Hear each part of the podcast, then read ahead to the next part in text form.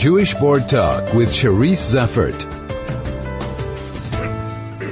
Last week saw the beginning of the Johannesburg International Mozart Festival, the JIMF, which is an annual collaboration of musicians which encourages the promotion of classical music in Gauteng. One of the international artists who's performing on the program is the highly acclaimed violinist Linus Roth. He is professor for violin at the University of Augsburg and has made a name for himself internationally with his rediscovery of works that have undeservedly fallen into oblivion. One of them is uh, Weinberg, a Polish Jewish composer.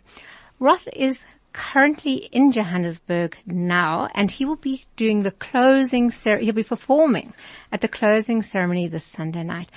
Uh, Linus, welcome, and thank you so much for coming in. Thank you for having me. Shalom, everybody.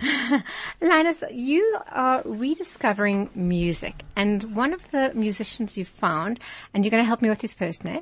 Yes, the name is Mieczysław Weinberg. I, I, murdered it when I did the first introduction. I have to confess, I had it as Misla, but just say it one more time. Mieczysław. And uh, who who was Mr. Weinberg? Weinberg was a Polish Jew who had to flee from the Nazis during the war, and there was no other choice for him than going direction east because west he couldn't. So him, his father, mother, and sister started uh, to flee, and um, it was only him who actually continued walking that direction. The other three, unfortunately, they went back to Warsaw and later got killed by the Nazis in a concentration camp. He ended up first in Minsk, then he went to Tashkent, and when he was in Tashkent, all alone, and composing, because that was what he felt he had to do, uh, he sent his first symphony, the score of it, to Moscow to the, to the great Dmitri Shostakovich. And this is actually when his life as a composer started. Wow. And w- what happened to his music? Well, uh, Shostakovich got this score and he immediately saw and heard in this score that this man had something particular to say, that he already at a young age had found his own way of composing, had found his own voice. And he immediately, uh, he made him come to Moscow and the two, the great famous Shostakovich and the not so famous Weinberg, um, they became great friends. And Shostakovich estimated him extremely uh, highly, all his opinion and also his work. And so it happened that um, he never could leave the Soviet Union anymore. So he had a very, very tough life there actually in the Soviet Union because as a Jew, under the regime, he was really, really suffering. The KGB murdered his father-in-law. They put him into prison. They, they said that he wanted to, to establish a Jewish state in the Soviet Union, which was not true because he was not nor political nor interested in anything else than just composing. So he, he had a very tough life. But he composed, composed, composed and mainly non-stop. So he left a huge oeuvre of 17 string quartets, 23 symphonies, many violin sonatas, and all these pieces were played by the famous musicians of the Soviet Union, but then the generation after, they kind of, they took other ways. They found other composers maybe more interesting. It was a, another zeitgeist. And uh, so he got forgotten. How did you rediscover him? I got invited by a very good friend, a cellist friend in Germany, who has uh, his own festival running, and he won one year in 2010. The the the theme of the festival was Jewish music. So we played Bernstein, we played Mendelssohn, but there was also one piece by a certain Mr. Weinberg. I had never heard his name, and I didn't know the music. It was a piano trio, so piano, cello, and violin, me playing the violin. And so I went to this festival completely not knowing what, what, what's going to happen with this music that I didn't know.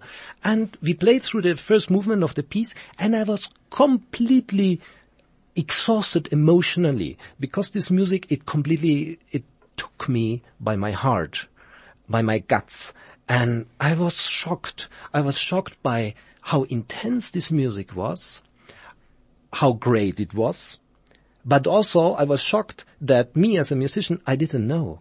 I didn't know the music, I didn't know the composer, and and so we played the concert. It was a huge success. The audience reacted in the most uh, emotional way, and I even didn't know actually the biography, what had happened to Weinberg during his life. I mean, you could imagine by hearing the music, because all his life is in the music. Um, but so I went home and I started to find out how much repertoire there is for violin. And so my journey with Mr. Weinberg started.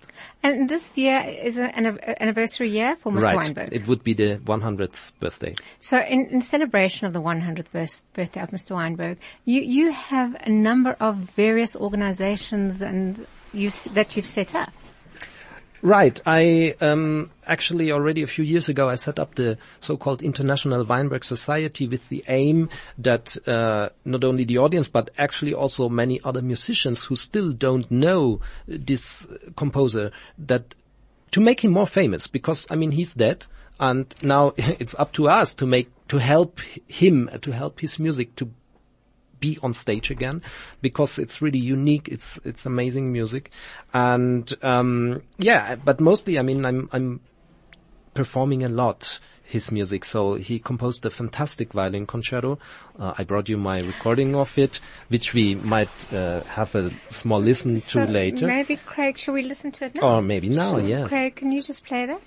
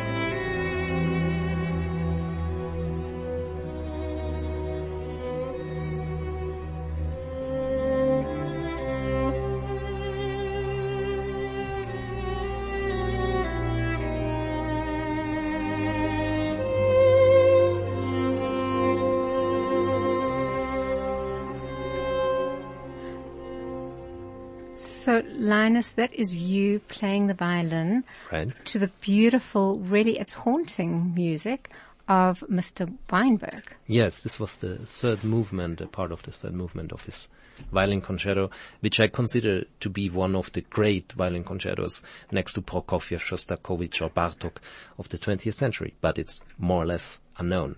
Now, because have been really pushing very hard um, to convince orchestra managers uh, and concert promoters uh, to let me play this music. Finally, I can uh, say that people become a little more open um, to this music and actually let me play it. So I'll, I performed this violin concerto in Innsbruck, in Poznan, um, in, in different cities of, of Europe and, but there is still a lot of work uh, to do.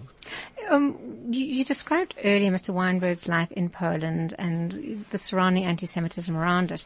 Yet some of his work, he snuck in a little bit of klezmer music. Am I correct?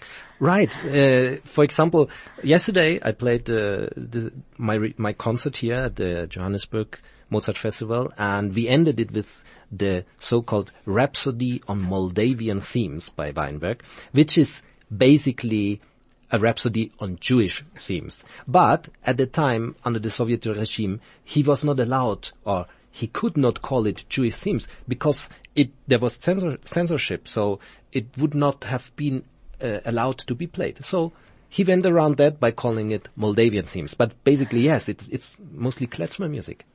And um, you want to play another track from the CD. What is that?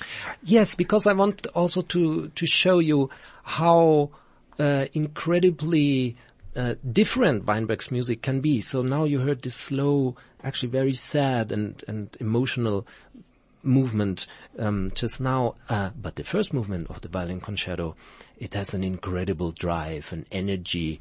It's actually running from something away. Um, let's have a listen.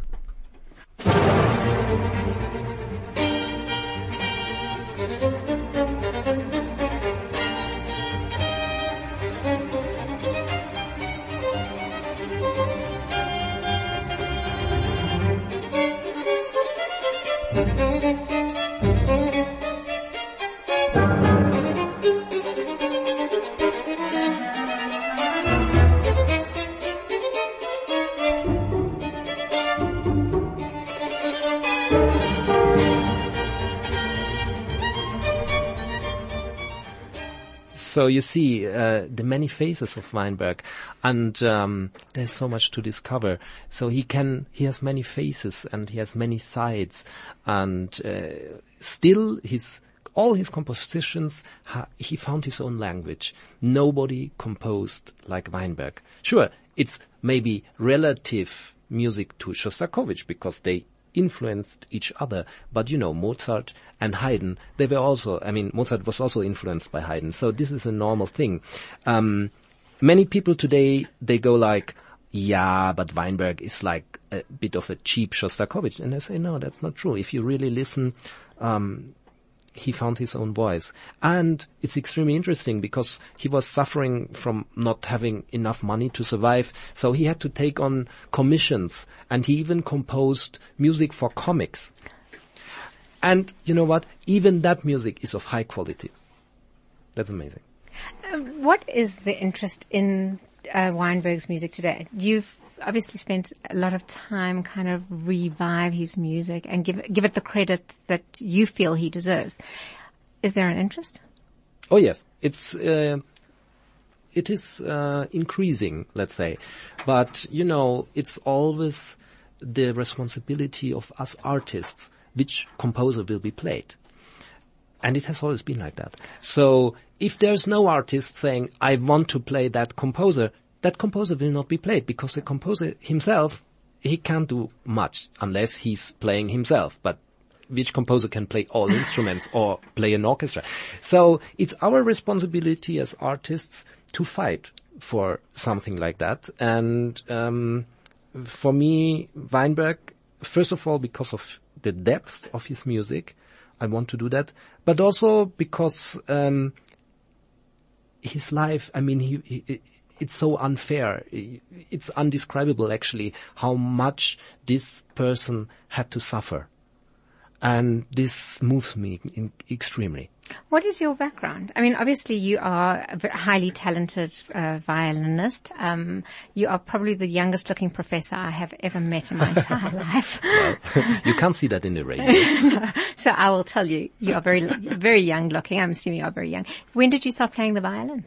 I started when I was six years old. My both my parents uh, are or were musicians. My father was an organist, and my mother was teaching the cello, and also is a choir conductor.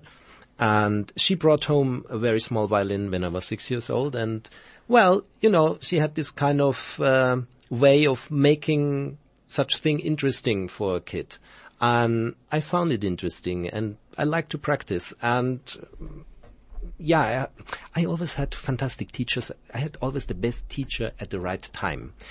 My first teacher was very like let's say childish in a positive way. So it was always fun. I could not wait for my weekly lesson because I would get like a sticker or I would get a balloon or something like this um, when I did something well. And uh, then my next teacher was already like more serious. And when I was 10, 11, I knew I want to be a violinist uh, and nothing else. And so when I was 12, I, I got into pre-college at a music academy in Germany with a very strict professor, but for me it didn't feel strict. It felt like it has to be done seriously because music is a serious thing. And yeah, when I was 16, I started already studying full time and I got more and more concerts. I won some prizes and I got the chance to show what I can do on stage. And, um, well, turned out that for me, the stage is actually the most pleasant place to be. What was the first, uh, how, your, what age were you when you first appeared on stage? Oh well, I mean, I, I played like in front of a few people when I was six, seven years old. So it, So it you was, yeah. And I played when I was 11. I played the first time with orchestra as a soloist. I played the Mendelssohn violin concerto, and well, sure, I didn't know like how things are done. So the conductor was a bit. I found him a bit rude. like he didn't want me to let me tune my violin. So I said like, "Hey, you, please, now it's my turn. I want to have an A." And so I, for me, this was all really fun, and yeah, that's how it happened. Um, Linus, you are the concluding act of the Johannesburg International Mozart Festival, which will be taking place, well, it's been taking place this week. Um, what will you be playing out with? We will be playing works by Hans Roosenschoon, who is the composer in residence. Very interesting piano trio and piano quartet with Florian Uhlig, the artistic director of the Johannesburg International Mozart Festival at the piano, and uh, with Jean-Louis Muhlmann and Carol Hen on the cello and viola, and uh, a piano quartet by Mendelssohn. It will be at 3 p.m. this Sunday at the Space Frame Theater, and I invite you all to come along. I think it's going to be absolutely amazing. I also have, I think, a cell phone, a telephone number that I can maybe share. Is that correct? Yes. Depends which one. It's a, a Johannesburg International Mozart Festival. Ah, As long as you don't share mine. Mine. uh, it's zero double one four four seven nine two six four. Linus, how have you found the festival? Oh, it's lovely. I mean, I've never been in South Africa before. And I arrived here and everybody's so welcoming and friendly and, um, I'm just having really a great time here and well, you know, in Germany it's like minus five degrees and snow and really I prefer your weather. And the world of, the, I mean, I know in Europe music is really, really big and it's important and classical music is loved. What kind of resonance are you finding here in South Africa? Well, there was a fantastic, uh, enthusiastic audience yesterday evening at my concert, and uh, I didn't feel any difference to Europe, honestly. So it was really wonderful to perform here. I, I've really enjoyed talking to you. It's been absolutely amazing. Um, Thank you. I wish you lots of luck with the rest of the festival, and I hope you're traveling a little bit, um, Around? a little bit around. Yeah, Well, Park, maybe Un- Cape Town. un- unfortunately, I mean, the next today and tomorrow there are rehearsals. Sunday is the concert, and I have to fly out on Sunday evening, so I won't have seen much of your country, which That is very um, sad. Is sad, but uh, let's put it this way: so there's a very good reason to come back very soon. I hope you do, and please let me know when you do. And Thank you. Uh, thank you so much for joining us. Thank you very much for having me here. Um, can we play out with something after the ad break, maybe, or go straight from the ad break into the music? Thank you very much. That was Linus Thank Roth. you, Toda. Thank you very much.